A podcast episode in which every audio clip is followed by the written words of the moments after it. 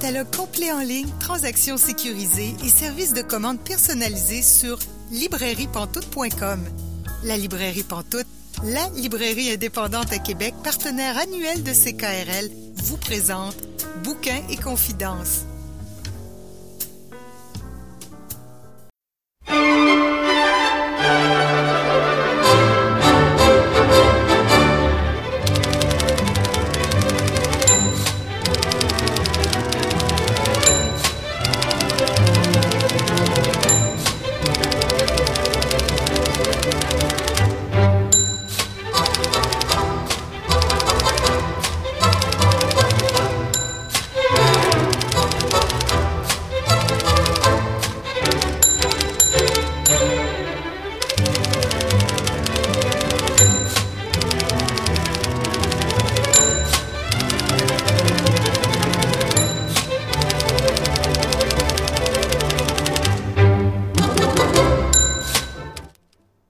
Bienvenue à Bouquin Confidence. Julie Collin au micro pour vous accompagner pour les 90 prochaines minutes. Bouquin Confidence, c'est votre rendez-vous littéraire sur les zones de CKRL.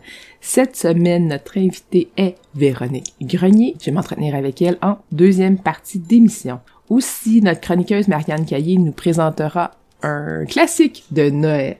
Je vous en dis pas plus. Également, nous allons rediffuser une chronique d'Étienne Beaulieu sur une autrice dont on ne parle pas assez. Mais tout d'abord, je rejoins notre chroniqueur Dominique Lemieux.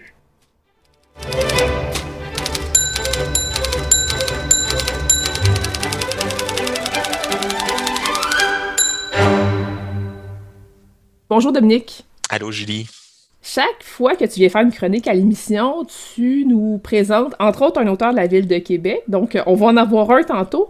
Mais aujourd'hui, tu nous présentes quand même trois livres. Le premier étant Là où je me terre de Caroline Dawson, qui est paru au Remue-Ménage. Oui, qui vient tout juste de paraître. Euh, Caroline Dawson est, une autrice qui est née au Chili en 1979, qui est arrivée au Canada à l'âge de 7 ans.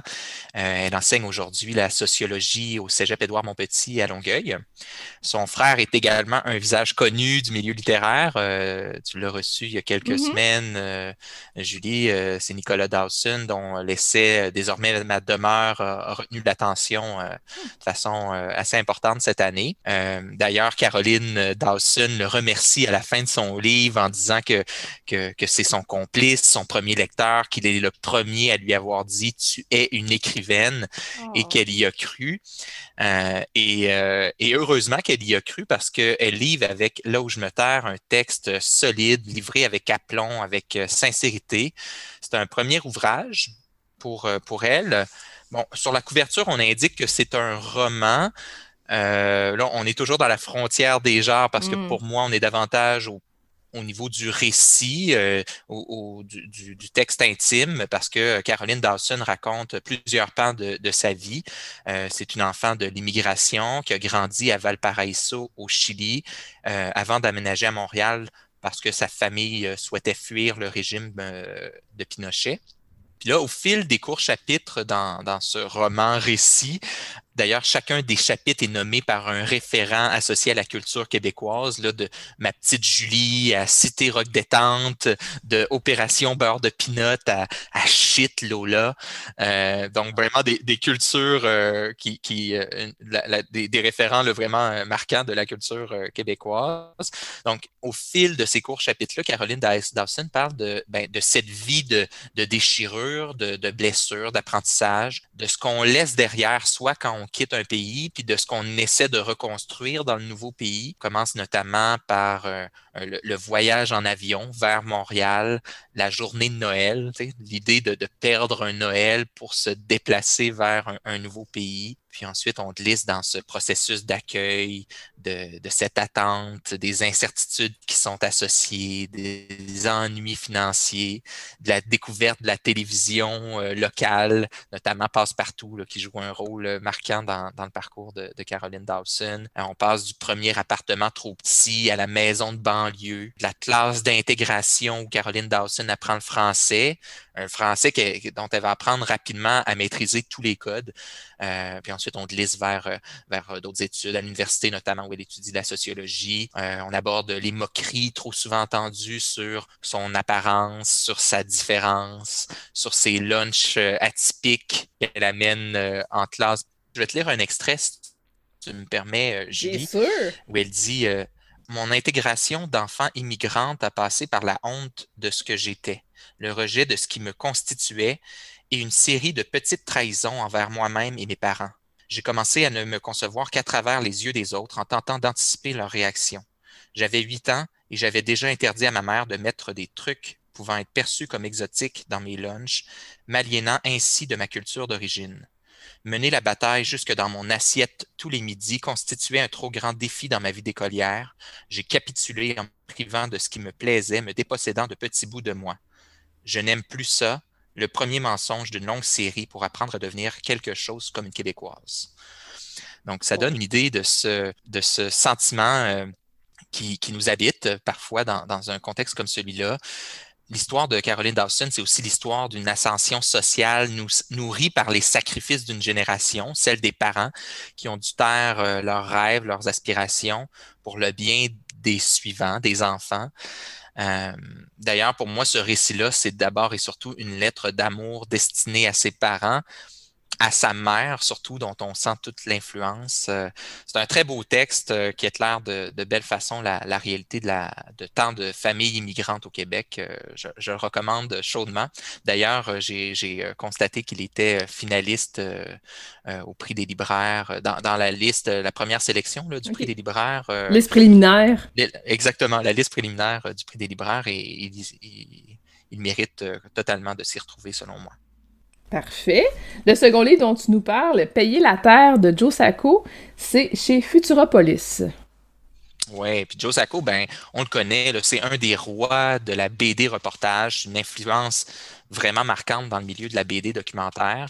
C'est un Américain qui est né sur l'île de Malte, puis qui vient tout juste d'atteindre euh, déjà la barre des 60 ans, qui a notamment signé, on se rappellera, le mémorable Jour de destruction, Jour de révolte, en collaboration avec le journaliste Chris Hedges, euh, mais aussi euh, signé Palestine, Gaza, 1956, reportage et, d'autres textes. Donc, Payer la Terre, c'est un texte qui est, c'est une BD qui est, qui est paru quelque temps avant le début de la pandémie. Euh, puis ça s'intéresse aux, aux un groupe de, des Premières Nations qui se trouve euh, dans les territoires du Nord-Ouest et que Joe Sacco a visité, a rencontré en 2015. Euh, l'approche sérieuse, sensible de Sacco permet de mettre des visages sur l'histoire et les enjeux de ces communautés dont, dont, le mode de vie, on le sait, le mode de vie, les traditions ont été bouleversés par la, la, société capitaliste, par l'appel constant à la consommation.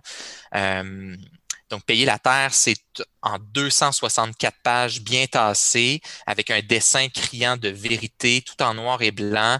Euh, ben, on en apprend plus sur ces peuples, sur leur deuil, leurs désirs, leurs espoirs. Euh, on s'intéresse tantôt à de grands projets de développement pétrolier qui divisent des populations. D'ailleurs, SACO hésite d'aucune façon à donner la parole aux deux parties. Euh, tantôt, on suit ceux et celles qui cherchent à se réapproprier leur territoire, qui s'impliquent politiquement. Euh, on parle de sujets incontournables, notamment la, tragédie des pensionnats qui a également frappé ces communautés. Mm. On sent toute l'empathie de Joe Sacco pour son sujet, son désir comme dans chacun de ses projets, de braquer les projecteurs à sa façon, cette fois-ci sur les enjeux autochtones, même s'il ne maîtrise pas son sujet de la même façon que le ferait un membre de la communauté, euh, mais c'est fait avec une belle écoute, un grand respect. Euh, il l'observe, il laisse les gens des communautés s'exprimer. Euh, je recommande ce livre-là à toutes celles et tous ceux qui ont notamment lu et aimé Chouni de Naomi Fontaine. Mm-hmm. c'est un sujet qui tombe à point toutes les façons d'en apprendre un peu plus euh, sur les euh, enjeux autochtones valent le détour, en, mon sens. Puis euh, quand c'est signé Joe Sacco, on ne se trompe pas. Voilà. C'est un saut de qualité. Forcément. Saut de qualité indéniable, oui. Et le troisième dont tu nous parles, je l'ai un peu annoncé en début de chronique, une auteure de la ville de Québec, Anne-Marie de, Desmeules, qui a publié il y a quelques mois Nature morte au couteau, c'est au Cartanier. Absolument. Euh, puis, euh, bon, je vais admettre que Anne-Marie Desmeules est une ancienne collègue de la Maison de la littérature que j'ai eu le plaisir de côtoyer pendant quelques années.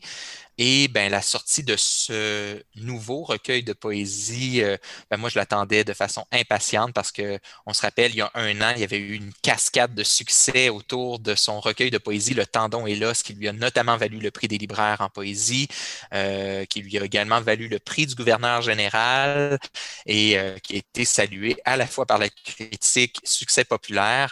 donc, moi, c'était un grand coup de cœur aussi de, de l'année dernière. Puis cette année, ben, je dois dire qu'elle m'a surpris, Anne-Marie, parce que j'ai vraiment eu un nouveau coup de cœur pour ce texte-là, même si elle s'aventure dans des territoires complètement différents. Là. Elle a su se réinventer euh, de, de belle façon. Euh, donc, Nature morte au couteau, un titre magnifique pour un ouvrage complexe, euh, disons-le, complexe, mais accrocheur.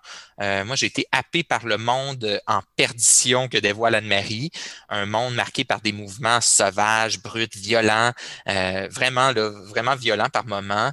il y a un aspect très sombre mais euh, malgré tout, c'est habité par des fragments de lumière qui enveloppent ce, recueil de poésie en prose. Donc, c'est des courts textes euh, euh, vraiment de, la prose poétique pratiquement.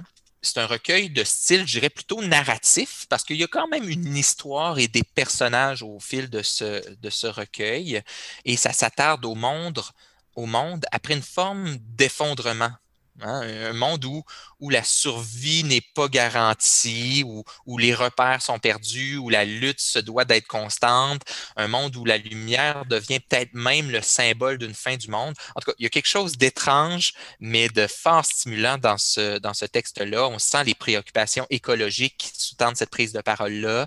C'est d'ailleurs pas une surprise d'y voir une célébration enivrante de la nature, euh, mais on y sent aussi la voix d'une femme, de femmes qui cherchent enfin à, s'émanciper puis à, déconstruire un monde euh, oppressant.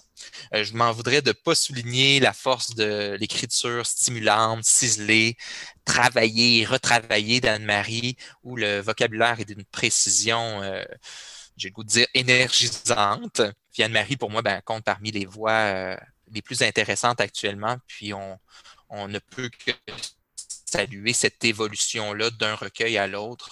Est-ce que c'est un, recueil qui peut être particulièrement confrontant dans le contexte dans lequel on est en ce moment? Ben, il trouve écho exactement dans le contexte dans lequel on se trouve. Euh, je, considère que c'est euh, fort approprié.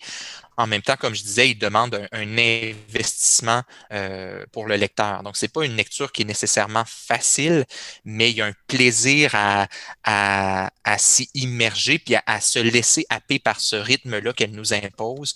moi, j'ai après ma première lecture, j'ai dû recommencer pour attacher certaines ficelles manquantes, mais ça m'a fait vraiment plaisir de le faire parce que c'est une écriture d'une richesse euh, incommensurable. Puis, il y, a, quelque chose de vraiment riche là, à, se confronter et à se frotter à, cet univers-là. Et merci beaucoup, Dominique Lemieux, de nous avoir présenté euh, ces trois livres aujourd'hui. On te retrouve en 2021 pour une nouvelle chronique. Ce sera toujours un plaisir, Julie. Je te souhaite euh, d'heureuses fêtes. Merci, toi aussi. Au revoir.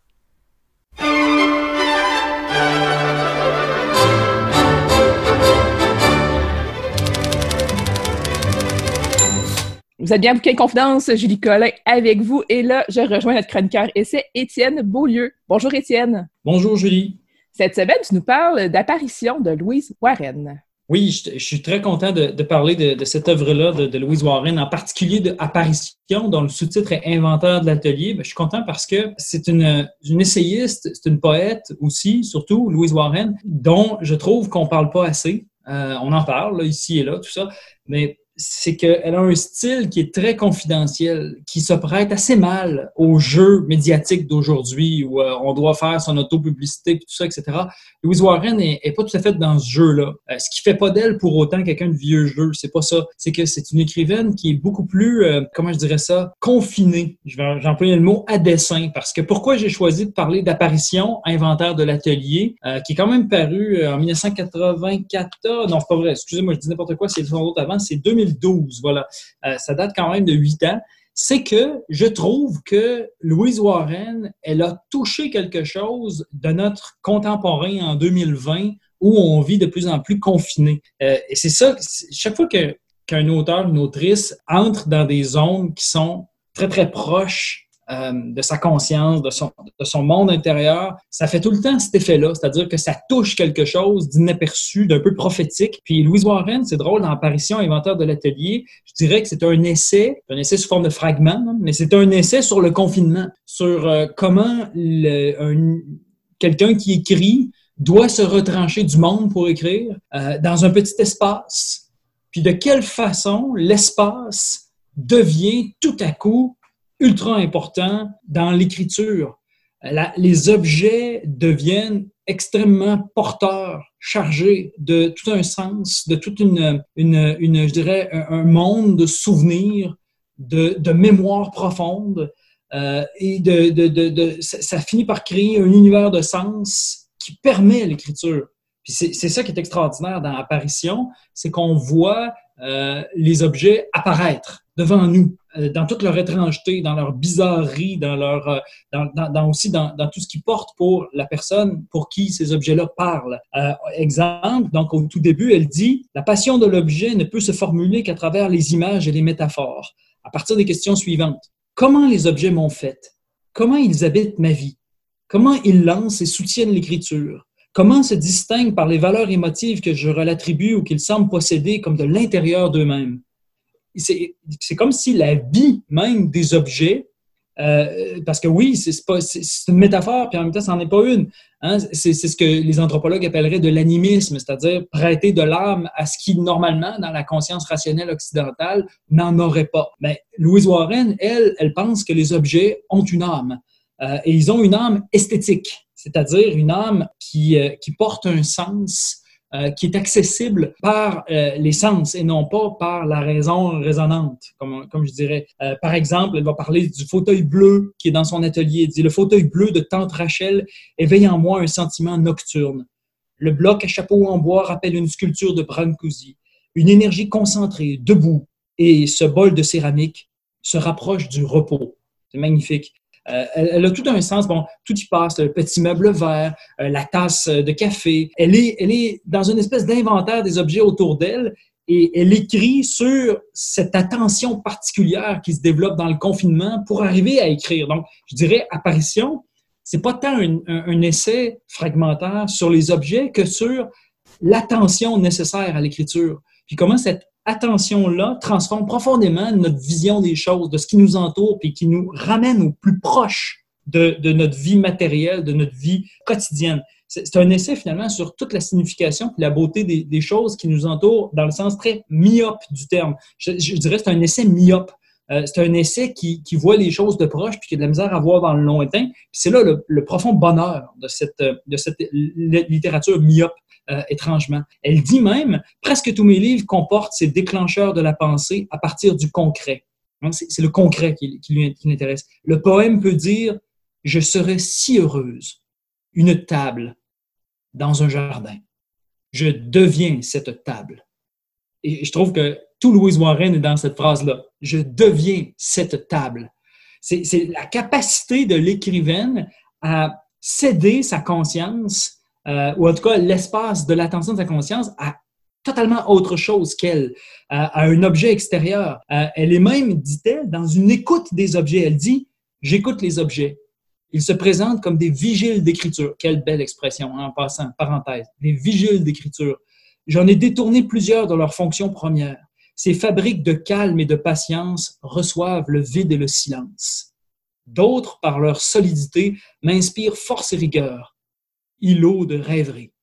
Il y, a, tellement de belles choses juste dans ce, petit fragment-là. Des fabriques de calme et de patience. C'est absolument magnifique. Hein. Les objets qui, absorbent, qui, ont en eux euh, toute une puissance de calme. Et je me sens très, très proche moi, de cette écriture-là. Comprenez-vous pourquoi je vous disais euh, dans le chapeau de ma chronique que euh, c'est une écrivaine qui joue, qui se prête pas vraiment au jeu médiatique. Elle, ce qu'elle cherche, c'est le calme, la profondeur, le silence. Je me rappelle, euh, je l'ai invité aux, correspondances d'Eastman. On a fait un événement absolument merveilleux. C'est se passé à l'abbaye Saint-Benoît-du-Lac.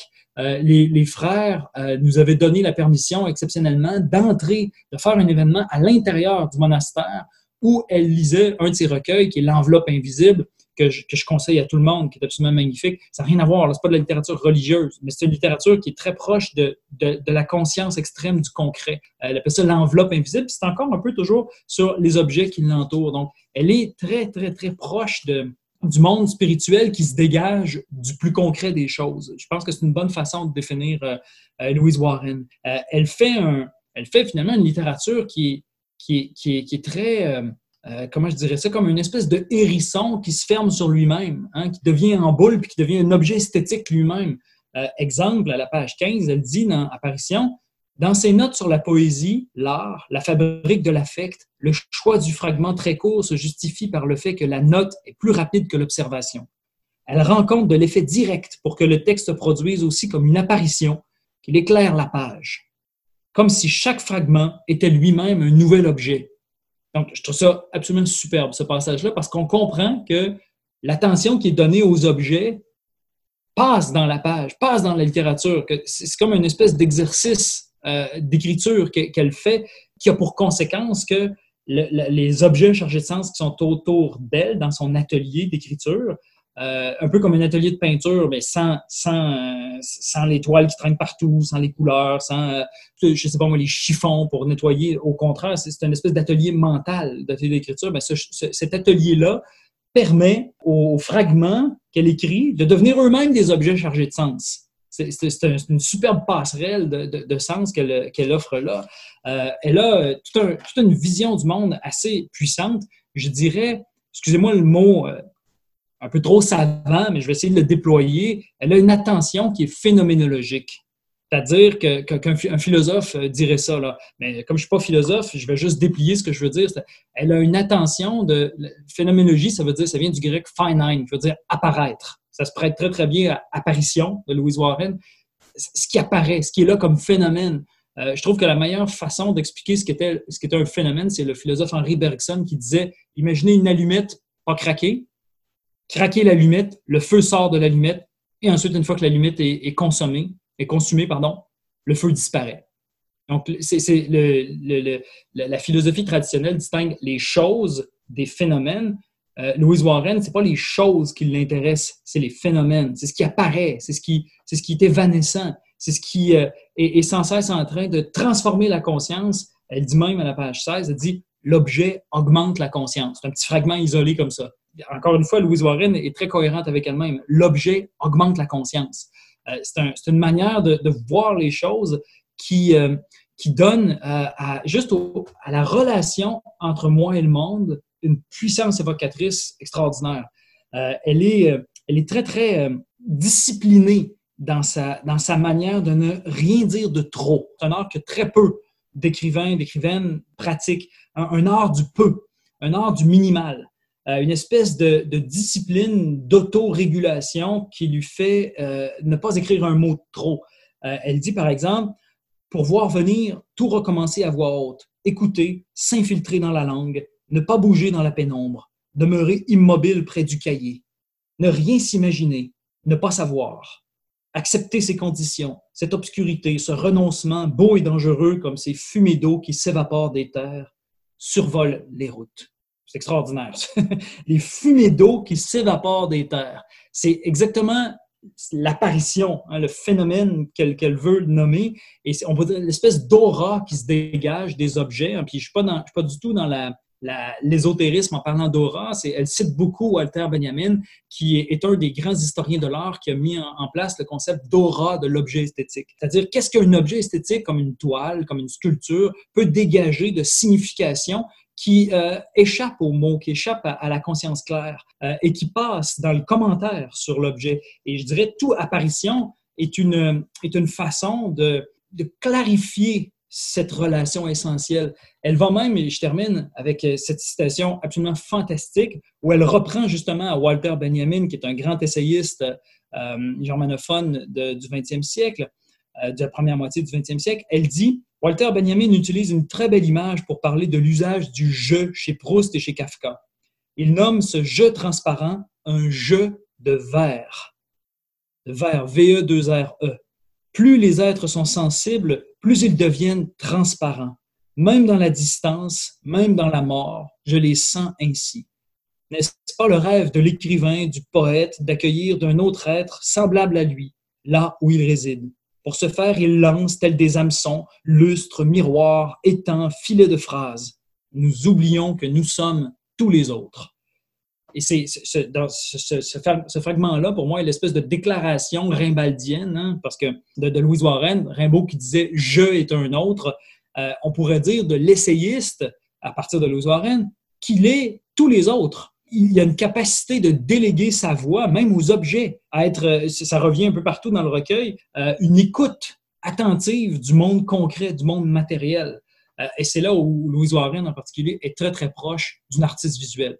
Hein, sans arrêt, son, sa, pensée euh, empiète sur euh, euh, un art très, très, très proche de la description picturale par le dessin ou par la couleur, et même, je dirais, souvent cinématographique, hein, super proche de, par exemple, d'un zoom de caméra sur un objet ou sur un, pas, un souvenir, sur une manière de regarder. Donc, tout ça nous amène à une très, très belle attention. Puis c'est drôle parce que c'est un, recueil quand même relativement modeste en termes de pages. Hein. On parle de 110, 115 pages. Euh, et pourtant, ça se lit extrêmement lentement.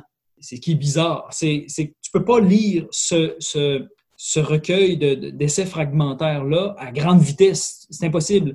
Euh, c'est un peu comme emprunter une autoroute pour regarder le paysage. Tu vois rien, tu comprends rien. C'est une, une, invitation euh, à beaucoup de lenteur, à beaucoup d'une attention très concentrée, très monastique en fait. Euh, je répète, sans rien de religieux. Donc, je vous invite aussi à lire tous les autres essais de, Louise Warren, puis bien sûr sa poésie qui est absolument extraordinaire. D'ailleurs, je viens de voir qu'elle sort un recueil au Norrois cet automne, donc en, en 2020.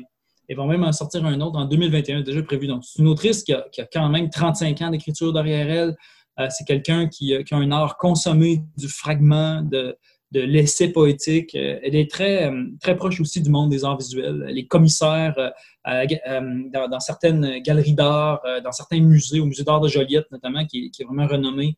Elle est à cheval, donc, disons, entre la poésie, l'essai et l'art visuel. Donc, j'espère que je vous ai donné le goût de, lire Louise Warren et, de, la présenter de manière d'en parler autour de vous parce que vous la verrez pas partout sur toutes les tribunes, mais c'est vraiment une œuvre qui en vaut la peine euh, indubitablement. Merci, Étienne. En tout cas, moi, ça me donne le goût euh, de la découvrir. Euh, elle manque à ma culture. Donc, je rappelle que tu as plus particulièrement parlé de Apparition de Louise Warren. C'est chez Nota Bene. C'est sorti en 2012. Merci, Étienne. Merci, Julie.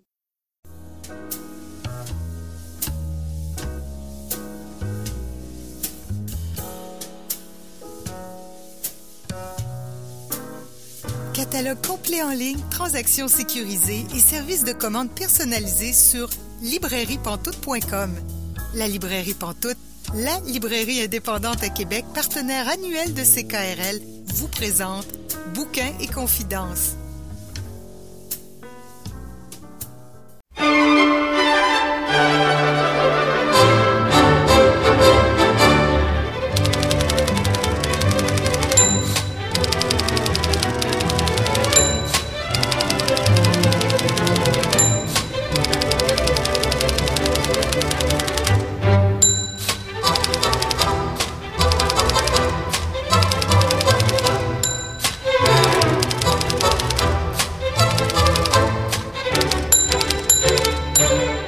Vous êtes bien à Bouquin Confidence, Julie Collin au micro, et là, je rejoins notre invitée de la semaine, Véronique Grenier. Bonjour, Véronique. Hey, allô!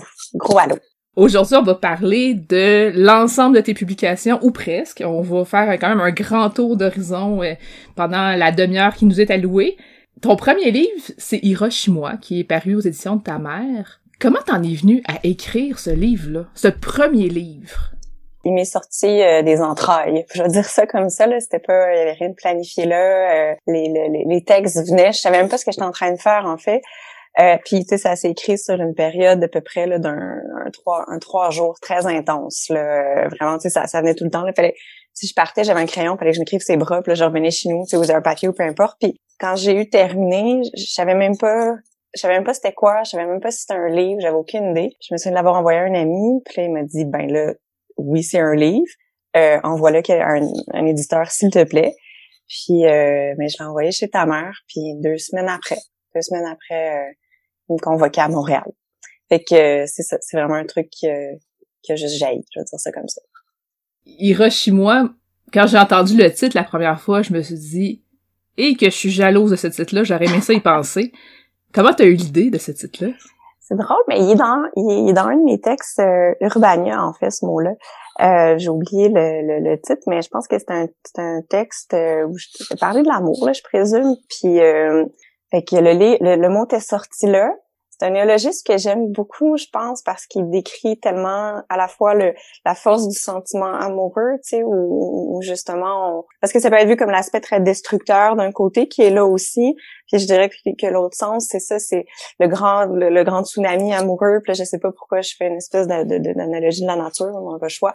Euh, comment on est comment on est chamboulé, comment l'amour nous, déconstruit aussi, euh, puis nous permet un peu de, de, de, de se refaire. Fait puis la grande passion, puis puis tout ça. Mais c'est aussi c'est ça l'aspect l'aspect destructeur parfois là, de certaines relations trop intenses ou euh, de l'intensité même de, de l'amour.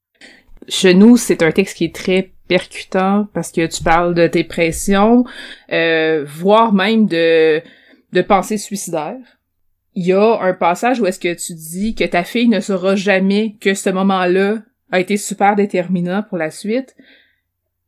Est-ce que quand tu écris des livres puis que tu les publies, tu penses à tes enfants qui vont peut-être le lire un jour? C'est bizarrement venu tard, ce genre de questionnement-là. Je pense que j'écrirais pas si je me la posais trop. Fait que ouais, c'est quelque chose qui, qui, je sais pas pourquoi les vieillissent en fait il était quand même c'est ça il était plus petit on dirait quand quand j'écris ces livres là puis non j'ai pas pensé. Mais en même temps je j'assume j'assume mes mots. J'ai j'ai je tranquillement, j'ai commencé à parler un peu de santé mentale aussi avec eux, plus avec mon fils, tu sais, d'anxiété ou des choses comme ça. Quand j'ai été en dépression, eux, ils s'en sont pas tant aperçus parce que, ben, je leur disais que j'étais fatiguée, tu sais, c'est ce que je leur disais, que j'étais fatiguée. Mais je pense que quand ils vont lire ça, tu sais, je vais être avec eux, en fait. Je pense qu'on va, je vais faire une lecture probablement avec eux s'ils veulent, s'ils veulent les lire. Bon, en fait, je sais qu'ils veulent les lire. Puis, on va pouvoir en parler. C'est un peu comme ça que je le vois aussi. Tu sais, si moi, j'ai des tabous par rapport à mes propres enjeux de santé mentale, je vois pas comment mes enfants pourraient, eux, accepter que les gens en aient des enjeux de santé mentale, puis peut-être qu'eux aussi vont en avoir des idées. Puis ça va être justement, je pense, dans l'accompagnement que ça va être important, puis que comment je vais être capable de leur expliquer aussi justement, tu sais que ben non, tu sais ces idées-là, les idées noires, euh, ben oui, elles étaient là, mais elles sont parties. Maman s'est occupée d'elles. Euh, tu sais, j'ai vu un psychologue. Tu sais, je pense que ça va être dans, dans comment j'ai été capable d'avoir beaucoup de bienveillance avec moi-même, puis dans les solutions puis les ressources. Fait que je pense que, ce que j'espère, c'est ce qu'ils vont, qu'ils vont voir là-dedans en fait que que, que, que c'est des choses que j'ai traversées puis que j'ai été capable de m'outiller. À quel point eux aussi dans ce livre-là, eux c'est mes points de lumière, tu sais, ça a été mes points d'ancrage puis l'effet très positif aussi qu'ils ont eu. Fait que je pense que ça va être beaucoup ça. Je pense que ça peut être donc quelque chose, mais c'est, tu je, je, vais, je vais attendre, je vais prendre le temps aussi, euh, comme qu'ils qu soient prêts à, à entendre ces, ces, choses-là parce que je présume aussi que, que ça peut être pas évident non plus. En fait, je le sais que c'est pas évident, mais c'est ça. Je pense qu'il y a quelque chose là de qui peut être très sain aussi. Euh. Par la suite, euh, Carnet de Parc, euh, qui est un lieu rêvé pour prendre une pause et réfléchir à ce qu'on vit. Comment t'as créé ce livre-là? C'est un fantasme. Je pense que ça, ben oui, mais non, ça existe parce que c'est un peu rough aussi là comme endroit. Dans ma tête, c'était comme même pas une espèce de, c'est pas une analogie de quoi que ce soit, c'est pas une comparaison ou euh, c'est vraiment le, cette espèce de, disque là, tu sais, e, e, existe matériellement euh, quelque part et, et, et j'aimerais ça, ça serait tellement le fun en fait si on pouvait justement par moment quand on est en crise, quand c'est difficile, pouvoir vraiment prendre une pause de notre existence, puis là, t'es garoché là, puis là, en fait, c'est que tu vas t'éprouver au, complet dans les différents exercices qui te sont proposés, puis quand c'est fini, tu as trouvé ce que tu avais besoin. C'est pour ça que le, le, livre est une quest, un quest poétique. Ben, tu tu reviens dans ta vie, puis tu peux continuer, tu puis t'es appelé peut-être à, y retourner au, besoin. Quoique mon personnage se révolte un petit peu du lieu, cela étant dit, euh, quand, quand il est là. Fait que c'est vraiment parti donc de, de ça. Puis je comprenais pas trop ce qui se passait quand j'écrivais parce que le texte qui revient, tu sais, sans arrêt, j'ai comme voyons pourquoi ça fait ça, puis c'est quoi cette structure là, puis là les, espèces de trucs de journaux, puis j'ai comme mon dieu, il me semble que je fais une proposition qui est un petit peu compliquée. Puis finalement j'ai vraiment comme aimé ça, j'ai aimé ça. C'était pour moi c'est un livre jeu, je vais dire ça comme ça. Je pense que j'ai joué beaucoup en écrivant Carnet de parc. Ouais c'est ça. Des fois des fois je trouve que je m'en je trouve c'est un livre que je trouve qui manque de sérieux, je veux dire ça comme ça. Euh, mais mais j'ai joué, j'ai joué là-dedans, puis il y avait quelque chose pour moi qui faisait vraiment du bien. Avoir, tu sais, toutes ces manières-là qui n'existent pas, mais qui pourraient nous faire du bien d'une certaine façon pour justement exorciser des choses ou s'éprouver. Il y a un texte, en effet, qui commence chacun des chapitres, euh, qui, qui revient, euh, à, chaque fois il est amputé d'une phrase. Comment t'as eu l'idée d'ajouter ce texte-là qui était amputé d'une phrase à toutes les fois? Ça, c'était avec Maxime. Mais la phrase était là. Je pense que c'est dans des discussions avec Maxime, si mon souvenir est bon, que puis je me disais juste que ça parce que c'est important pour moi que le lieu soit décrit au tout début, c'est qu'on comprenne où est-ce que qu'on comprenne bien où est-ce qu'on est, parce que j'avais l'impression que sinon, juste avec les textes, ce serait un peu confusant. Puis là, je, me, je, je pense que c'est ça, c'est comme si en enlevant chaque fois comme un, moment, ben ça montrait aussi un peu l'effet de l'effet de, de boucle qui, qui, qui, se passe un peu dans le texte, mais qu'à chaque fois, c'est ça, on, on, perd un morceau, il y a un lieu qu'on voit en moins, mais il y a quelque chose là qui s'est juste un petit peu imposé. Je, j'ai pas, des fois, j'aimerais ça avoir plus de contrôle que ça sur ce que j'écris, je pense. Mais quand j'essaie de le faire, ça fait de la merde, tu sais. Fait que, fait que je laisse le texte décider pour lui-même. Mais des fois, j'ai des idées, tu sais, je veux faire quelque chose, puis là, je l'écris, puis je suis comme, e boy, non, fais pas, tu sais. Laisse donc le texte aller, puis le, texte est toujours, euh, le texte est meilleur que moi, je veux dire ça comme ça. Est-ce que tu pourrais nous lire le, texte qui revient? Ouais, je regarde mes, j'ai des, mes citations en exergue, puis je pense que la citation de Sylvia Plath, c'est, ça qui avait été l'étincelle de départ, en fait, dans ma tête, quand elle dit euh, Why can I try on different lives like dresses to see which one fits best? J'aimais, j'aimais vraiment ce, ce... Alors, ça dit, c'est un lieu rond. On y arrive du dessus parce qu'on l'a ressenti. Un jour de trop. Il y a des arbres, un plan d'eau, des aires de jeu, de repos. Faut faire le tour, longer le bord, choisir la vie, le vide. Hmm. Puis à force qu'on progresse, justement, la, la, dernière phrase est retirée à toutes les fois. Elle est retirée, puis il reste juste, euh, il reste juste, euh, il reste juste, il reste juste, c'est un lieu rond à la toute fin. Puis tu disais aussi qu'il y a des extraits de journaux. Est-ce que ça, c'est arrivé aussi rapidement dans la construction? Oui, puis je pense que c'est comme mon, mon amour du, du, mon amour un peu du fragment euh, qui, est revenu, mon amour du, jour, du journal intime aussi. Là, j'aime vraiment ça euh, en lire et j'écris le mien euh, sans arrêt. Au début, je savais pas trop comment les intégrer. Je savais pas si c'était des textes en eux-mêmes, mais comme ils étaient écrits de manière plus sans prose poétique davantage peut-être que les autres textes. Fait que à un moment donné, je me suis dit, ah, ben il me semble que ça très en fait qu'il y en ait, puis que ce soit un peu comme justement dans sa quête, des genres de réflexions un peu existentielles qui viennent. Fait que ça, j'ai eu beaucoup de plaisir là, beaucoup de plaisir à les écrire aussi. Là. Je... C'est des choses qui me, des affaires qui me parlent aussi. Là, je veux dire ça comme ça. Là. Celui qui me parle euh, les moyens de gérer sa gestion de crise, je, je le trouve, euh, je le trouve un peu parlant. Tu as collaboré aussi à des collectifs, comme par exemple avec pas une scène, un collectif qui était sous la direction de Mélissa Véro, qui est paru chez Québec Amérique. Est-ce que tu peux nous parler un peu de ton texte, s'il te plaît? Euh, la consigne était de faire comme un, peut un récit de voyage qui peut être une fiction ou pas une fiction, puis dans lequel tu as voyagé mais tu n'avais pas vraiment d'argent. Quand on me l'a présenté, on, me disait euh, que ça pouvait comme fallait qu'il fallait un peu fallait un peu que ça parte de peut-être d'expériences que j'avais puis j'en avais comme pas fait tant puis tout ça. Fait que là j'ai j'ai gossé un peu, puis finalement, j'ai décidé de faire une fiction, mais sur quelqu'un qui a justement pas d'argent, tu sais. Fait que la personne va au dépanneur. C'est ça son, euh, c'est l'idée, c'est d'aller au dépanneur parce qu'on a comme pas, on a pas de sous. Je veux dire ça comme ça. Finalement, dans, dans, dans, on était comme très peu à avoir fait des fictions. Fait que là, c'est, ça, ça, ça détonnait un peu avec le, le reste du livre. Mais ouais, ça à force de naviguer puis de tâtonner, ça, il m'a pris un peu de temps parce que je gossais beaucoup avec la contrainte. Je me sentais, tu sais, je, je voyais pas trop. Puis finalement, c'est ça. C'est quelqu'un qui va au dépanneur. Ça, c'est comme un clin d'œil à quand j'allais ma grand-mère quand j'étais petite, genre à me garder les fins de semaine, puis elle me laissait traverser la rue Conseil à Sherbrooke, qui peut des fois être euh, un peu passante, mais elle me donnait comme un 2 dollars. À l'époque, avec 2 dollars, t'en avais des bonbons, tu sais, beaucoup de bonbons. J'allais m'acheter des bonbons au dépanneur.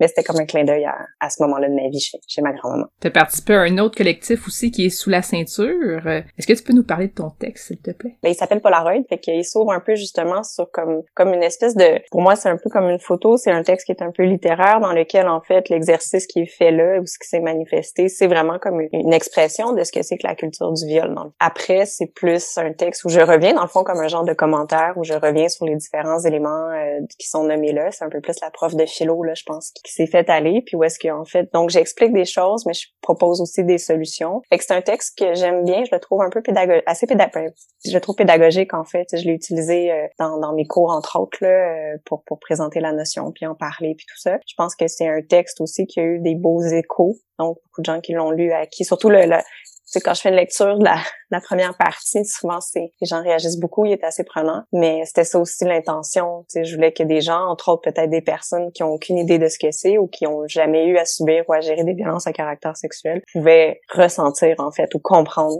Puis euh, c'est ça. Donc là, on a parlé beaucoup de textes que tu écrits qui s'adressent aux adultes, mais tu as écrit aussi un livre qui s'adresse à la jeunesse. C'est ton plus récent d'ailleurs qui s'appelle Colle-moi, qui est paru à la courte échelle. La poésie pour les 9 ans et plus. Oui, je l'aime beaucoup, mon col-moi.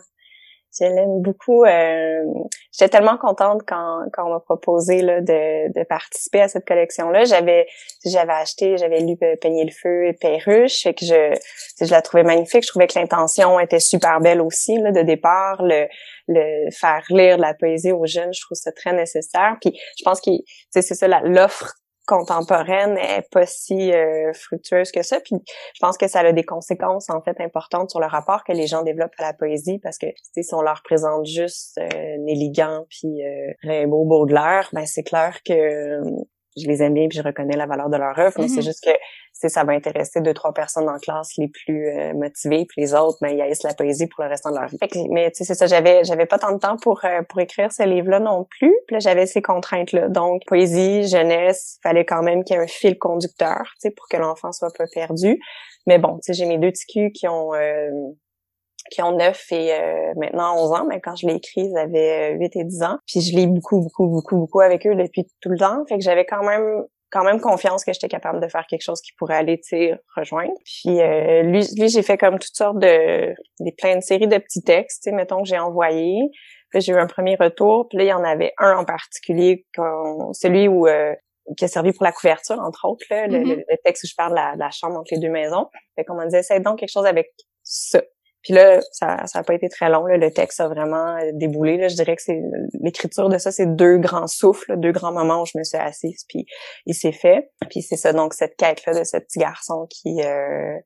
J'aurais aimé ça être capable, en fait, de faire quelque chose de très non-genré. J'aurais vraiment aimé ça, mais ça mm. se fait des fois très difficilement, là, en, en poésie peut-être plus qu'encore. Fait que mais en même temps, il y avait quelque chose, je trouvais ça bien pour moi de ce petit garçon-là qui, qui assume sa peine, qui assume sa colère, qui veut trouver l'amour. Il y a quelque chose pour moi là qui était comme aussi signifiant, là, je pense. Puis, puis pour moi aussi, ce qui était, euh, ben tu sais, je dis plein de choses a posteriori là parce que tu sais le regard que j'ai sur le livre est toujours a posteriori. J'ai pas j'avais pas d'intention dans l'écriture, mais puis les parents le trouvent dur quand même. Tu sais, les parents le trouvent dur, surtout les parents qui se sont séparés.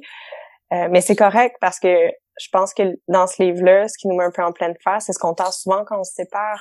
Les émotions des enfants nous font vraiment mal comme parents parce qu'on est, on se sent responsable dans le fond de leur peine, puis on se sent responsable de tous les bouleversements. Fait que des fois, c'est peut-être un peu plus facile de juste amoindrir un peu la chose, puis de pas trop vouloir l'avoir dans notre face, mais les enfants vivent tout ça pareil. Là. Fait que ce livre-là, pour moi, je me suis dit après, tu sais, comme je pense qu'il va peut-être servir de lieu de discussion aussi entre les parents et les enfants, puis il va peut-être permettre aux enfants aussi de, de, de se sentir très valides dans dans leurs émotions. Puis, ça, je trouve que c'est, je trouve que c'est important parce que des fois on a l'impression que ce que les enfants vivent, c'est, c'est juste une querelle d'amis à l'école, c'est juste, tu sais, on a ce réflexe-là, alors que, tu sais, pour eux c'est tout là. fait comme leur, leurs émotions, je pense, sont, sont importantes. Puis j'ai l'impression que ce livre-là en prend un petit peu soin, mais je pense qu'il il fait bien mal aux parents, c'est-à-dire que ça leur ça brasse des choses, mais mais des fois c'est ça qui fait du bien aussi C'est vrai qu'on a tendance à minimiser les les émotions des enfants, souvent en se disant ah ben ils s'en souviendront plus plus tard. Aussi. un peu comme ah ben tu sais quand ils vont être grands, ils vont l'avoir oublié. Moi quand j'étais jeune, on disait genre ah, le jour de tes noces, tu t'en souviendras plus. Oui, c'est ça. Un peu ça là, alors que c'est tellement important de, de de valider ces émotions là, puis de de prendre le temps d'en parler justement puis de pas juste les évacuer là. Tout à fait, parce que les vivent, je veux dire, je pense que chaque chaque fois qu'on fait ça, c'est une heure chez le psy plus tard. je veux dire, c'est des nœuds que ça fait. Les, puis les enfants, je pense que c'est important euh, aussi qu'ils, ça qu'ils apprennent d'abord par eux-mêmes à reconnaître ces douleurs-là quand ils les ont, mais les joies aussi, mais la capacité d'apprendre à prendre soin de soi, puis de prendre soin de son de son de son lieu émotif c'est pas c'est pas vrai que tu apprends ça à 20 ans. Malheureusement, à 20 ans, tu es déjà tout pogner, tu sais, puis c'est là que c'est difficile. Fait que c'est ça, fait que j'espère que, que ce livre-là, en fait, parmi son petit bout de chemin, il va avoir un peu, euh, un peu de ça, Il est sorti il y a vraiment quelques mois. C'était une première expérience dans la jeunesse pour toi. Est-ce que tu penses recommencer dans la jeunesse? J'aimerais ça, je, je, je, tu sais, je cogite des affaires. La, la, la courte échelle ne m'a pas du tout fermé la porte là à, à, ce que je puisse leur envoyer quelque chose. Fait que c'est sûr que j'aimerais ça faire un, peut-être un petit roman. Euh, il y a des choses, on dirait que j'aurais le goût que, entre autres, je le verrais peut-être plus pour ma fille là, euh, qu'elle lise, là. Fait que j'étais un petit peu là-dedans. Puis là, je dis que, fait que des fois, c'est parce que j'aimerais ça pouvoir terminer les autres trucs sur lesquels je travaille. Mais euh, je dis ça, puis euh, tu sais, des fois les livres se présentent, puis là finalement c'est eux qui décident quand est-ce qu'ils s'écrivent. Là, fait que euh, on verra bien. Mais j'aimerais vraiment ça. Je trouve que c'est précieux écrire pour les enfants. Là, en fait, c'est précieux de pouvoir donner le goût de la lecture. C'est précieux de, les amener dans des histoires. Fait que j'ai, j'ai c'est celui pour les adultes aussi, mais je pense que avec les jeunes, c'est tellement important. je suis prof au cégep, je le vois des fois les le fait que certains, certaines n'aient pas, euh, pour pas dire plusieurs malheureusement, découvert la, la passion de la lecture, puis que ça fasse partie de leur vie, je vois aussi les conséquences des fois que ça peut avoir sur leur capacité à écrire, leur capacité à lire évidemment, leur capacité à, à trouver des refuges ou des lieux. La lecture, c'est aussi un refuge puis un lieu où on peut, on peut s'évader qui est, qui est somme toute très sain. C'est très, très simple. Je pense que, fait que, fait que, ouais, fait que ce serait bien, ouais, j'aimerais ça. C'est quoi tes autres projets au juste? Tu en as parlé un petit peu à demi-mot, que tu travailles sur des choses, que c'était un peu plus difficile, c'est un peu plus à, long terme peut-être que d'autres projets qui sont écrits quand même assez euh, rapidement. Quels sont ces projets? J'ai un roman, mais qui va finir probablement en roman en fragments, là, clairement, moi, puis le texte continue, là, et boy. On a des enjeux. Donc, il y a, y a cette affaire-là, puis ça fait longtemps que je suis dedans en plus, là. Euh, je pense que ça fait presque quatre ans que le livre est dans ma tête, qui est sur des bouts de papier. Puis là, ça me fait capoter un peu parce que c'est comme une histoire de confinement, en fait. Puis là, là je suis super malaisée parce que là, on en vit. Puis là, j'étais comme, ah non, tu sais, les gens n'auront pas le goût de lire une histoire de confinement. Mais, fait que, puis j'étais un peu dans, ça s'appelle, c'est, c'est une, une, catastrophe d'appartement, en fait. Ça se passe dans un bloc appartement, ce qui se passe là. Puis, fait que je vais dire ça pour, pour l'instant. Euh, puis c'est comme une je touche un peu à la dystopie, là, je pense, avec ce texte-là, puis vraiment les relations entre les gens, entre voisins, mais aussi avec soi-même. C'est un livre un peu qui va être un peu déprimant parce que parce que tout le monde meurt, mais euh, sauf une personne. Mais euh, fait que c'est ça. Puis sinon l'autre c'est un projet de, de recueil de poésie dans le fond. Mon titre de travail euh, c'est velours. Puis euh, c'est un livre que je compose comme une boîte à bijoux, je vais dire ça comme ça. Puis je sais pas si tu sais j'ai j'ai fait un texte dans qui s'appelle Décœuriste dans le dans le québécoise. Ben Décœuriste comme commence à ressembler à ça, ce que je veux faire avec les mots. Lui, je pense qu'il est assez représentatif de de où j'avais le goût de m'en aller avec mon écriture. Je suis pas encore pile où est-ce que je veux être, mais Décœuriste c'est un bon exemple de puis Velours est un peu dans dans ça. Puis lui c'est ça c'est des textes un peu plus des poèmes un peu plus longs. Euh, j'aborde j'aborde tu sais différents sujets encore. Tu sais je suis toujours un peu dans l'intériorité on n'en sort pas. Tu sais le rapport à je vieillis le rapport à la vieille à la, ça là à cette affaire là il y a ça dedans mais il y a beaucoup tu sais ça là la, la fatigue. Puis j'ai des textes aussi je, je suis un peu comme euh, je suis un peu hypochondriaque.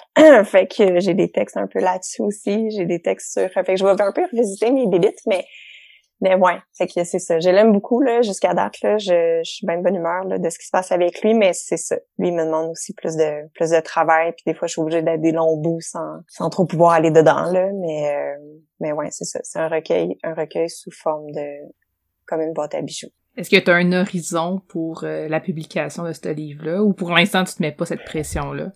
Ben j'aurais vraiment aimé ça que ce soit comme l'année prochaine, je pense là. Euh, Là, je dis ça, puis euh, je sais même pas Maxime ce qu'il en pense lui, mais je pense que j'aurais j'aurais aimé ça l'année prochaine.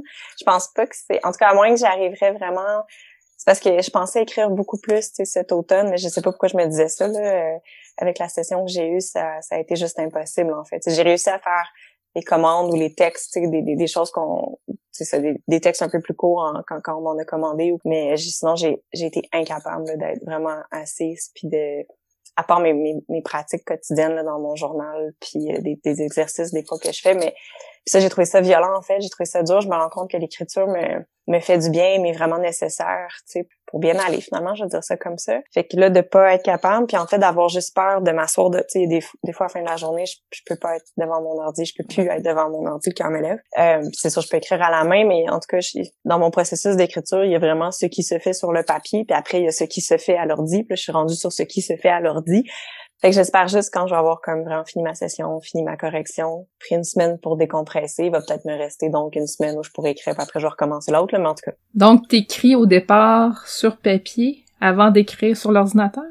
Ouais, tout le temps. Les, tu sais, dans mes, c'est ça, dans mes, mes journaux intimes, en fait, sont remplis de traces puis des fois même, je me relis, puis c'est des fois en relisant des choses que je fais ah ouais, tu sais, puis comme ce, ce mon, mon, roman dans le fond, le titre est apparu dans mon journal intime, c'est ça, là, genre quatre ans. Puis là, souvent quand les choses se passent, là, je vais écrire un bout, là, il faut que je l'encadre d'une couleur parce que quand je vais rechercher, il faut que ce soit là. Puis je fais la même chose dans ce qui vient après. Puis souvent après ça, je trans. Tu sais, des fois même, puis j'aime beaucoup. En fait, il y a le journal, après il y a le papier quadrillé, puis après ça, il y a l'ordinateur. Papier quadrillé?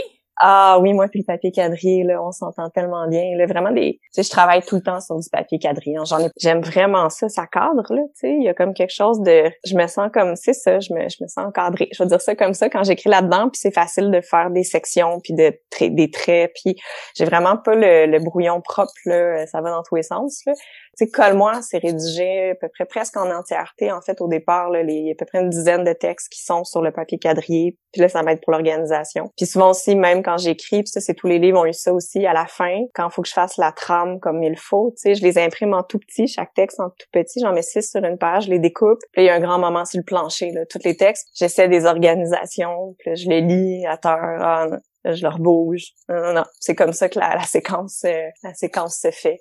C'est intéressant. C'est la première fois que j'entends parler de papier quadrillé euh, dans les techniques d'écriture. Euh, j'ai entendu parler de Cali Canada déjà. J'ai entendu toutes sortes de choses, mais papier quadrillé, c'est la première fois que ça m'arrive. C'est les Moleskine, euh, ceux qui j'aime. Il y en a des quadrillés là, ça fait que ça aussi, ça. Il y en a des quadrillés qui flippent par en haut. Ouais, les cahiers reporters, là. Genre. Exactement, oui, c'est ça. Merci, je cherchais le mot. Ouais, c'est là, tu sais, parce que t'es pas tu jamais là. Fait que ça c'est c'est mes préférés, j'en ai plusieurs, puis j'écris avec des Stedler noirs. Mais je peux pas je peux pas je peux pas écrire avec autre chose, puis même un petit crayon bleu, je commence déjà à tiquer là, si j'ai vraiment mal pris là. Mais ouais, j'ai comme mes petits euh, préférences là, très rigides en fait là pour écrire. Est-ce que tu écris plus le matin, le soir, l'après-midi? Comme comme j'ai fait une bonne partie de ma carrière littéraire avec de jeunes enfants, ça allait un peu tout le temps. J'avais pas le choix. Si je voulais écrire, fallait que je le fasse au travers d'eux, tu sais. Puis même, tu sais, dans Chez nous, j'en parle d'ailleurs, là. il y a un texte, il me semble, c'est ça, où je dis que ma Ellie est comme all over moi, puis j'ai pas le choix de...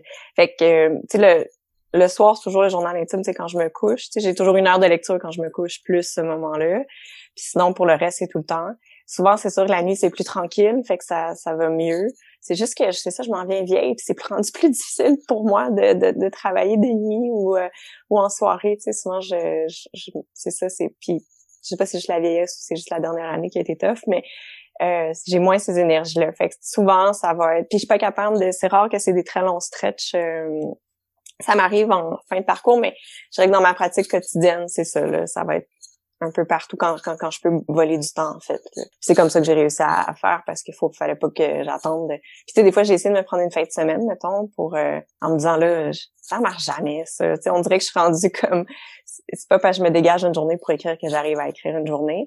Puis je trouvais ça très décourageant en fait. Fait que pour moi c'est plus efficace des un 20 minutes club là, puis là je repars puis je fais autre chose. Puis la poésie se prête bien peut-être aussi à ça en fait comme c'est des euh, c'est des instantanés, on dirait, c'est plus euh, fait que c'est un texte le, suivi, puis c'est ça mon enjeu avec le roman, c'est faut tout le temps que je me je me replonge où j'étais, faut que là tu tu si tu, tu perds ton ton moment, c'est plus difficile. Mais ouais, fait que c'est un peu tout le temps. Est-ce que tu as un plan pour ton roman? Est-ce que tu travailles avec un plan? Non, ben oui mais non, euh, tout est la traque est écrite, est écrite, je veux dire ça comme ça. La fin, en fait, est écrite, le début aussi, des bouts du milieu. En fait, il est écrit en déconstruit, mais oui, je, mais en fait, je sais ce qui doit se passer, mais je pense que c'est ça mon problème, en fait. C'est que je sais ce qui doit se passer. Fait que quand je te disais tout à l'heure que quand, quand je fais ça, c'est plus dur, ben c'est exactement ce que je suis en train de vivre. Fait que c'est pour ça que je pense que j'ai décidé juste de le briser, en fait, le livre, pour justement essayer de voir si par fragments, j'arrivais à avoir plus de cette liberté-là, en fait, puis que j'arrivais à redonner au texte, dans le fond, sa force sur, sur moi, je veux dire ça de même. Fait que je, suis un peu là-dedans, le voir si ça, ça, ça fonctionne. Peut-être que c'est un projet qui va juste chier aussi. Maxime était vraiment confiant là. Euh, puis il y a vraiment des fois où mon éditeur, une chance qu'il a confiance en moi. Là. Il y a vraiment des choses où euh, il est bon là. Il, ben lui puis Marie-Claude, Marie-Claude Pouliot qui est euh, qui est comme la, relationniste chez, ta mère, sont, sont vraiment extraordinaires. Ils me gèrent, ils me gèrent vraiment bien. Là, je vais dire ça comme ça là, parce que je pense que pour tous mes livres, là, exactement comme un mois avant, c'est juste avant que ça sorte, il y a toujours un moment où j'appelle Maxime, je, pourquoi t'as décidé de publier ça? C'est vraiment pas bon. Puis il y avait toujours ce moment-là. Puis au dernier, il a dit, tu sais, Véro, tu fais ça à chaque fois, hein, puis finalement, ça va. Puis j'ai comme, oui, c'est vrai, t'as raison. il y a comme vraiment toujours un moment où j'ai le livre, je veux plus qu'il sorte, je pense qu'il est pas bon, je pense que mon éditeur a vraiment manqué de jugement. Mais, euh, mais c'est mes biais cognitifs à moi, là, qui sont opérants, puis c'est ma, ma crainte de l'objet vivant. Parce que le livre, c'est ça, il, est, quand, il, quand, quand tu lâches, tu sais, il, c'est comme il existe là je veux dire il, a sa vie propre il, il, il va être interprété cette coupure là est super importante là. en tout cas pour moi aller de juste faire ben maintenant ok bye t'as ta vie puis c'est ça j'ai tout mis puis euh, c'est ça existe. Comme mais je suis étonnée tu sais Hiroshima il va avoir cinq ans. Il a une belle vie ce livre là il va avoir cinq ans cette année. D'ailleurs il sort en livre audio. J'ai le droit de le dire il sort en livre audio. Ça c'est moi qui ai fait la voix. Wow! Quelle expérience ça a été extraordinaire. J'ai hâte de voir mais c'est intéressant, ça, que tu aies fait toi-même la voix, en plus, euh, que tu lu vraiment un texte qui est aussi... Euh, aussi que tu as écrit, tu sais, puis qui est, qui est, quand même euh, assez personnel aussi, donc euh, c'est intéressant que ça soit toi qui le lises. C'était c'était vraiment une belle expérience, mais ça aurait pu mal se passer dans le sens où je suis pas à la base, j'ai pas une, une, formation du tout d'interprète, tu sais, mais au fil des années, j'ai vraiment appris à à performer mes textes. Je veux dire ça comme ça. Au début, je faisais des lectures. C'est Kim Tui. C'est Kim Tui qui est venu me chicaner d'ailleurs euh, pour me dire. Euh, je faisais une lecture, une, de mes premières lectures, je pense, des de Hiroshima, puis c'était une de mes premières lectures en soi. Tu sais, puis je me souviens de me, tu sais, là, presque me cacher derrière le livre. Puis c'était vraiment, je, c'est ça, je les lisais. Puis à la fin, Kim est venu me voir, puis elle était comme, c'est parce qu'il faut, faudrait faut que t'habites, tu sais, un peu plus ton texte, là. Puis, là, est partie. Puis là, j'étais comme, ah, Kim, tu viens de me... Ah! puis c'est vraiment venu tranquillement. J'ai appris à me descendre dans le corps. J'ai appris à... Puis maintenant, c'est ça, tu sais, je, je pense, tu sais, je, je, pense que j'ai beaucoup de plaisir à, à, lire les textes, à les performer. Fait que quand plus ils m'ont proposé, ils m'ont proposé, fait cette proposition-là, tu sais, ils n'avaient pas exclu le fait que je puisse justement le faire. Mais c'était vraiment cool. Là. on a travaillé avec l'équipe de Transistor à, Gatineau, puis ils me coachaient tellement bien. là C'était vraiment le fun, mais ça a été très long. Là. Ça a été euh, une fin de semaine complète là, dans le studio à refaire chaque fragment deux à trois fois. Puis euh, c'est ça, là. J'ai découvert des lieux où on fait des voix. J'ai découvert que des fois la voix vient d'ici, des fois comme tu sais, aller chercher des émotions, aller. Euh, puis des fois c'était drôle parce que ma tête comprenait, mais la voix arrivait pas à le faire. Mais puis finalement j'y arrivais, mais ça a été vraiment une super belle expérience. Ça a été épuisant, drainant, mais magnifique. Puis j'ai j'ai pas euh, j'ai rien entendu, j'ai pas j'ai rien entendu encore là de ce que ça va donner. Puis en plus il y a une genre de il y a une genre de surprise aussi qui vient avec. Fait que mais ça ça je le dirai pas, je vais juste comme laisser la le suspense être. Mais ouais, je pense que ça va être une belle patente. Puis ça va être, euh, c'est ça, là, j'ai juste envie d'en parler full, mais je vais pas le faire, mais ça va vraiment être un bel objet. Je pense que c'est ça, ça je veux dire. Je vais juste m'arrêter là. Ouais. Merci beaucoup, Véronique Grenier, d'avoir pris le temps de nous parler aujourd'hui. Euh. Ben, merci tellement de, de, ça a été le fun. C'est pas, ça arrive pas si fréquemment du tout, en fait, qu'on peut parler pendant, euh, un, aussi longtemps. Deux, qu'on peut revisiter l'ensemble de, l'ensemble de l'œuvre, pour dire ce gros mot-là. Ça me fait, ça me fait vraiment plaisir. Vraiment beaucoup.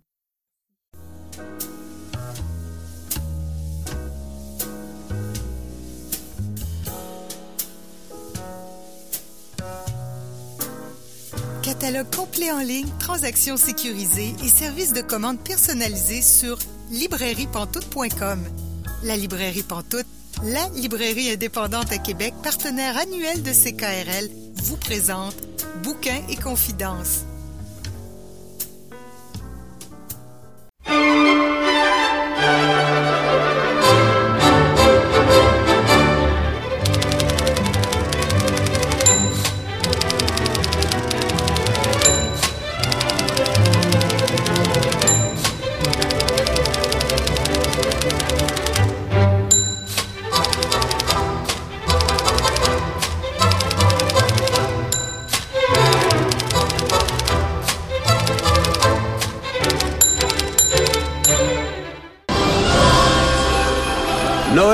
N'a lieu qu'une fois par an.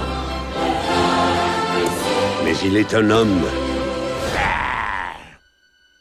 Belle hiverne. Pour qui c'est une fois de trop. Vous êtes bien à Bouquin et Confidence, Pascal Rowe au micro, et je rejoins notre chroniqueuse Marianne Caillé. Bonjour Marianne. Bonjour Pascal.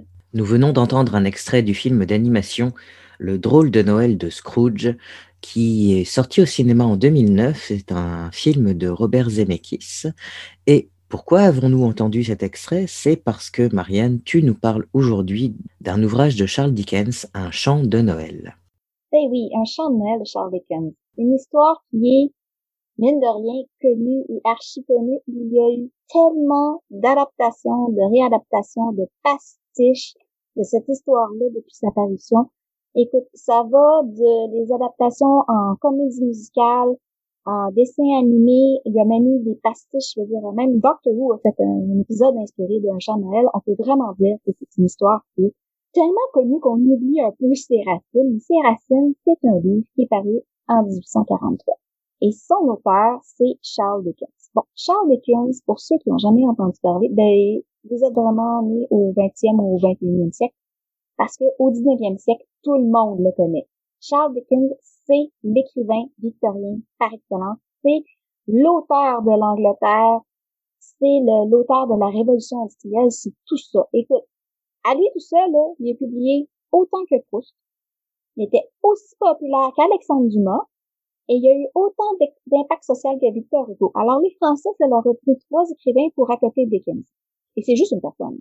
Cet homme-là, il est né en 1812 son père avait réussi à grimper un peu les échelons de la société parce qu'il n'y avait pas beaucoup de chance. Quand tu naissais dans une classe sociale, normalement, tu y restais. Mais lui, ses parents étaient domestiques, les parents du père de Dickens. Sauf que euh, lui-même, John Dickens, il avait réussi à se trouver une place. Il était en charge de la paix des marins de la Royal Navy à l'époque des guerres napoléoniennes. Donc, il en avait de l'ouvrage à son époque. C'est un homme qui avait réussi dans la vie, mais qui n'avait aucun talent pour gérer de l'argent. C'était pas tant une question de revenus plutôt qu'une question qu'il était pas capable de gérer son argent. Et surtout avec la fin de la guerre napoléonienne, la Royal Navy avait plus autant besoin d'hommes. Il y a eu une baisse de salaire et ça a fait sombrer la famille dans la pauvreté relative et plus à plus ça a été, pire ça a été. Le jeune Charles Dickens, c'est un enfant qui vit dans un contexte familial tout à fait correct enfant choyé, une mère euh, qui est attentive, il va à l'école, il réussit très, très bien à l'école, il a une bonne éducation, il est correct, sauf que en 1824, il a 12 ans. Ses parents le sortent de l'école et l'envoient à l'usine où il va coller des étiquettes sur des pots de cirage 10 heures par jour. C'est le grand choc de son existence. Toutes ses biographes sont unanimes cet épisode-là qui va durer 15 mois, où il est séparé de sa famille, où il va, euh, écoute, il travaille pour, il est payé 6 shillings par semaine, il vit loin de ses parents, il a un immense sentiment d'abandon, il va en être marqué à vie. Mais pour ses parents, on juge ses parents, ah mon dieu, ça n'a pas d'allure. C'est normal pour l'époque. Il y a des enfants qui rentraient à l'usine à 5 ans. À 12 ans, il avait été limite privilégié. D'autant plus que pendant que lui va travailler à l'usine, son père va entrer en prison pour dette parce qu'à l'époque, on avait eu la brillante idée de dire si tu as des dettes, on t'envoie en prison. Il y a quelqu'un qui n'a pas pensé que si tu es en prison, tu peux comme plus gagner d'argent, puis t'as comme aucune chance de sortir de prison. Mais bref, ça c'était à l'époque. Mais bref, cet épisode-là va être une période marquante pour Dickens, va avoir un impact très profond sur sa personnalité. Première des choses, après ça, il va toujours avoir énormément de sympathie pour les pauvres, pour les opprimés, les humbles. Il va avoir toujours énormément de sympathie aussi pour les enfants. Tout ce qui concerne les enfants, ça va toujours aller les chercher droit au cœur. Et tout ça va traverser toute ton œuvre. Il y a aussi une volonté farouche de se sortir de la pauvreté par tous les moyens.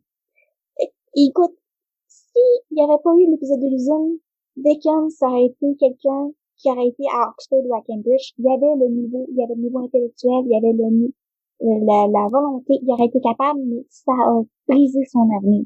Donc, il va compléter son, son éducation par lui-même, c'est un autodidacte. Il va toujours avoir un très grand raffinement personnel parce qu'il veut pas qu'on l'associe au travail manuel. D'ailleurs, ses tenues vestimentaires, tous ses contemporains disent qu'il était toujours euh, assez extravagant dans sa façon de s'habiller. Malgré tout, cette épreuve-là va lui donner toute une série de personnages qui vont se retrouver dans, son œuvre. On va parler des ouvriers, des marginaux, des pauvres, beaucoup d'enfants. Il va juste rester 15 mois à l'usine, mais ça va marquer sa vie. Il n'aura pas la chance de faire vraiment d'études à cause de ce qui s'est passé. À 17 ans, en 1829, il est, euh, peut pas vraiment faire d'études, alors il va se lancer dans le journalisme. Faire des choses, il va devenir un célèbre chroniqueur de débats à la Chambre des communes. Donc, il s'installe dans les tribunes, puis il note les débats. Les gens n'ont pas la télévision. Il n'y a pas de télévision, il n'y a pas de radio, il n'y a pas moyen d'enregistrer la voix. Alors, les gens qui prennent en note les débats dans les journaux, c'est très, très, très suivi. Et lui va devenir excellent dans ce domaine-là. Le journal qui va l'employer, parce qu'il travaille successivement pour une série de journaux, ils vont commencer à l'envoyer partout dans le Royaume-Uni. Il va être, toute sa vie Dickens, un grand voyageur, un grand marcheur aussi. Euh, il va voyager partout au Royaume-Uni, mais sa ville, surtout et avant tout, c'est Londres. Londres qu'il va connaître par le fond de sa poche, Écoute, autant les lieux luxueux que les lieux des pauvres, il se promène en pleine nuit, il fait tour de la ville en marchant, il est insomniaque. Il va même dans les quartiers mal famés. Il va partout, il connaît toute la société de Londres, toutes les classes sociales. C'est vraiment quelqu'un qui adore la ville de Londres et il la connaît parfaitement. Il va commencer, tranquillement, pas vite, à se donner à la satire dans les journaux de façon anonyme. Il va énormément fréquenter le théâtre à cette époque-là aussi. Il adore le théâtre, tout un, à une certaine période de sa vie, il allait voir une pièce par jour. Il était un mordu. D'ailleurs, il va lui-même se donner au théâtre tout en dans, dans sa vie. Et c'est à cette époque-là qu'il décide que la littérature va être sa carrière. Il va faire carrière en littérature dans les lettres, c'est ce qu'il veut. En 1833, donc assez rapidement, il a 21 ans, il va commencer à publier dans des revues de la fiction ça va être presque instantané. Sa carrière est lancée. Les premiers qui signent, parce qu'il y a un certain nombre de textes anonymes, mais les premiers papiers qui signent, c'est les papiers costumes du Pickwick Club.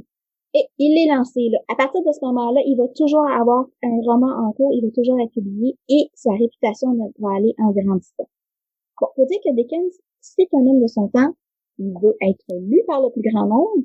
Il sait que la façon d'avoir euh, le plus possible de lecteurs, c'est de passer par euh, les journaux à cheval, aujourd'hui, on dirait plutôt à cheval entre les revues et les journaux. Ce sont des euh, mensuels, souvent, qui sont vendus sous souscription et ce qu'on appelle le feuilleton. Donc, ce qui fait, c'est que on a, à tous les mois, un chapitre d'un roman. Et les gens achètent les revues parce qu'ils veulent savoir la suite de l'histoire.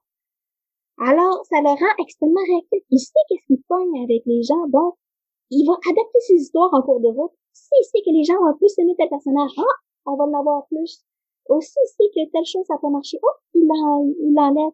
Donc, ce qui fait qu'aujourd'hui, si on lit les romans de Dickens, il y a quand même une contradiction avec un chapitre de Oui, c'est parce que non, il ne peut pas revenir en arrière pour corriger cette histoire. Il était déjà sorti. Il va produire énormément toute sa vie. Ça, c'est un, c'est un forçat incroyable le nombre de choses qu'il publie dans sa vie. Tellement qu'à un moment donné, surtout au début, il prend trop d'engagement. Il doit abandonner des projets parce qu'il n'est pas capable de finir il va toujours s'inspirer de son entourage, de sa société pour écrire. Alors, on arrive en 1843. Ça, c'est l'année où Un chant de Noël est publié. Il a 31 ans. Il est encore jeune, mais il n'est pas très vieux à cette époque-là. Il a déjà une carrière littéraire et une réputation bien établie. C'est un écrivain célèbre. Quand il va réapparaître, ce titre. En anglais, le titre original, c'est un A Christmas Carol. Il a été souvent traduit en français par un conte de Noël, mais le titre exact devrait toujours être un chant de Noël. Et il l'a voulu comme ça. Le, le récit est découpé en cinq chapitres, mais qu'il appelle cinq couplets. Et c'est là en, en scène le personnage de Scrooge. Scrooge, c'est l'archétype de l'avare, du pingre, de l'homme qui, qui, qui a le cœur sec, n'est absolument pas généreux. L'histoire est en cinq chapitres. Il y a d'abord le premier chapitre qui nous met un peu en scène Scrooge et son incroyable avarice. Chapitre à la fin duquel il va rencontrer le fantôme de Marley. Marley est son ancien associé, mort depuis sept ans. Il y a une pancarte en haut de la boutique où travaille Scrooge qui dit encore Scrooge et Marley. Il est trop pingre pour faire remplacer la pancarte. Alors que ça fait sept ans que son associé est mort. Il va rencontrer le fantôme de Marley. Je vous présente un extrait où il décrit l'apparition de Marley. C'est pas un fantôme comme on peut s'y attendre. Le même visage, exactement le même. Marley avec sa perruque à queue de son gilet habituel, sa culotte collante et ses bottes, les glands lacets, la queue de sa perruque, les basques de son habit, les cheveux qui couvraient sa tête se dressaient roides autour de lui. La chaîne qu'il traînait lui entourait la taille. Elle était longue et se déroulait comme une queue. Et elle était faite, car Scrooge l'observait de près, de corps à corps, de clés, de cadenas, de grands d'exploits et de pesantes bourses forgées dans l'acier. L'apparition était transparente et Scrooge, qui regardait son gilet, put voir les deux boutons cousus par derrière son nez. Donc, Marley vient lui rendre visite et il a, il a des chaînes qu'il traîne et les chaînes sont reliées à tous les actes d'avarice qu'il a commis dans sa vie, tout l'argent qu'il a retenu et qu'il aurait pu euh, remettre aux autres par générosité, il l'a mis prisonnier. Et Marley dit à Scrooge, t'as une occasion dans ta vie de changer ça. Et il dit, bon, je vais t'aider à le faire. Tu vas être visité par trois fantômes. Alors, ben, ben Scrooge j'étais un petit peu comme, ben, sincèrement, je m'en pensais, non, non, non. C'est ta dernière chance, on est le soir de Noël. Et c'est ce soir que ça se passe. Alors, que je vais être visité successivement par trois fantômes. Le premier, c'est le fantôme des nouvelles passées, qui lui font comprendre que il n'a pas toujours été comme il est. Il s'est passé des événements dans lesquels il a vécu des Noëls merveilleux, mais qu'il a complètement oublié. Le deuxième qui lui rend visite, c'est le fantôme des Noëls présents, qui va lui faire voyager. Autant le premier le fait voyager dans le passé, autant celui-là, il le fait voyager le jour même chez son neveu, qui l'a repoussé le matin même, chez son employé, qui le maintient dans la pauvreté parce qu'il est tellement avare qu'il lui donne des salaires de, misère. Il va aller voir qu'est-ce que les gens pensent de lui. Et ce qu'il va en rappeler, c'est que, oh mon c'est vraiment ce que les gens pensent de moi. Suis vraiment, c'est ça que les gens voient en moi.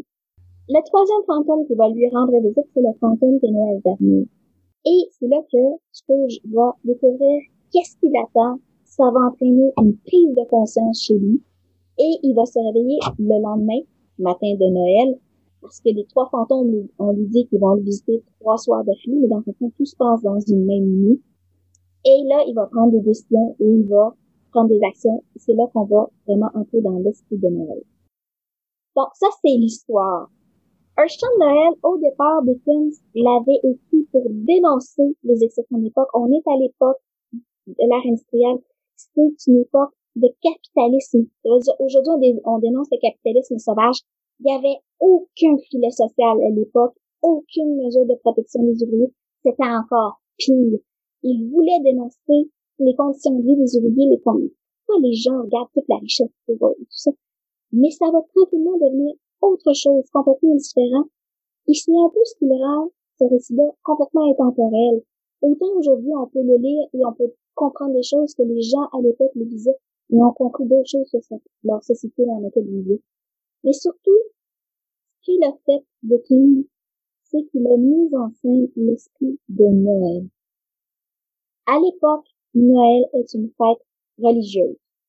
À Noël, on va à la messe, on range chez soi, peut-être un bon souper, un bon repas, mais c'est vraiment très, très limité c'est lui qui va pour la première fois mettre en scène dans un roman les sapins. Euh, à l'époque, bon, c'est 1843, euh, ça fait deux ans que la reine Victoria s'est mariée avec le prince Albert, qui est allemand.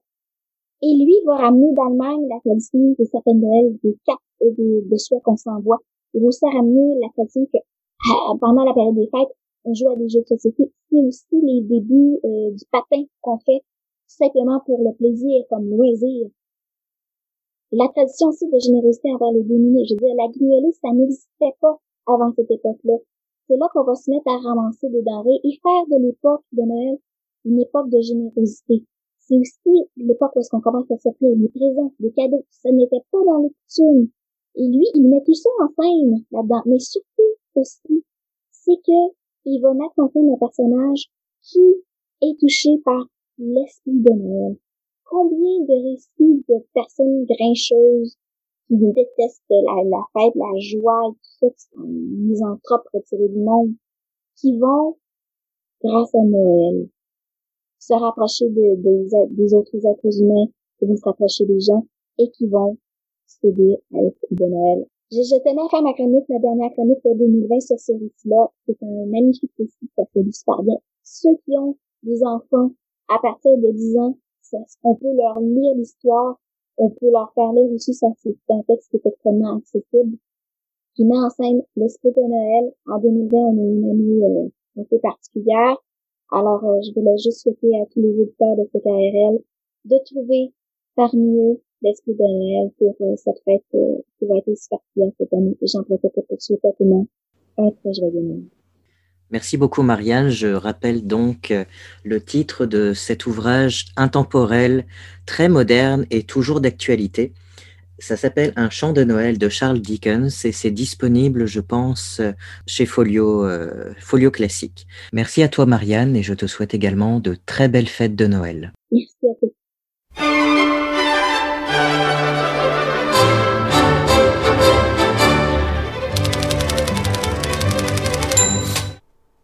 C'est tout pour Bouquin Confidence cette semaine. Merci à notre invité de la semaine, Véronique Grenier. La majorité de ses livres se retrouvent chez les éditions de ta mère et son livre jeunesse se retrouve aux éditions de La Courte Merci à Dominique Lemieux de nous avoir présenté trois livres. Le premier étant Là où je me terre de Caroline Dawson, c'est chez Remu Ménage. Le second, Payer la terre de Joe Sacco chez Futuropolis. Et le troisième, qui est d'une autrice de la ville de Québec, c'est Nature morte, au couteau de Anne-Marie Demeul, c'est au Cartani. Merci aussi à Marianne Caillé de nous avoir présenté Un chant de Noël de Charles Dickens. C'est disponible chez Folio. Merci aussi à Étienne Beaulieu euh, de nous avoir présenté Apparition inventaire de l'atelier de Louise Warren. J'aimerais aussi remercier euh, Pascal Rowe pour euh, la co-réalisation et le co-montage de cette émission. Reste à l'écoute de CKRL, c'est Rock'n'Roll Planète qui suit à l'instant. Passez une belle soirée et à la semaine prochaine!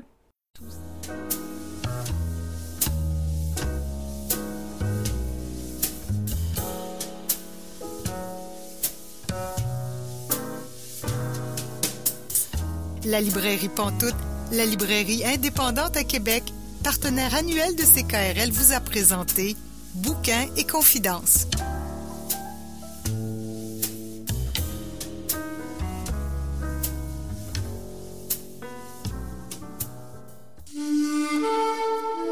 Cette émission est disponible en balado-diffusion.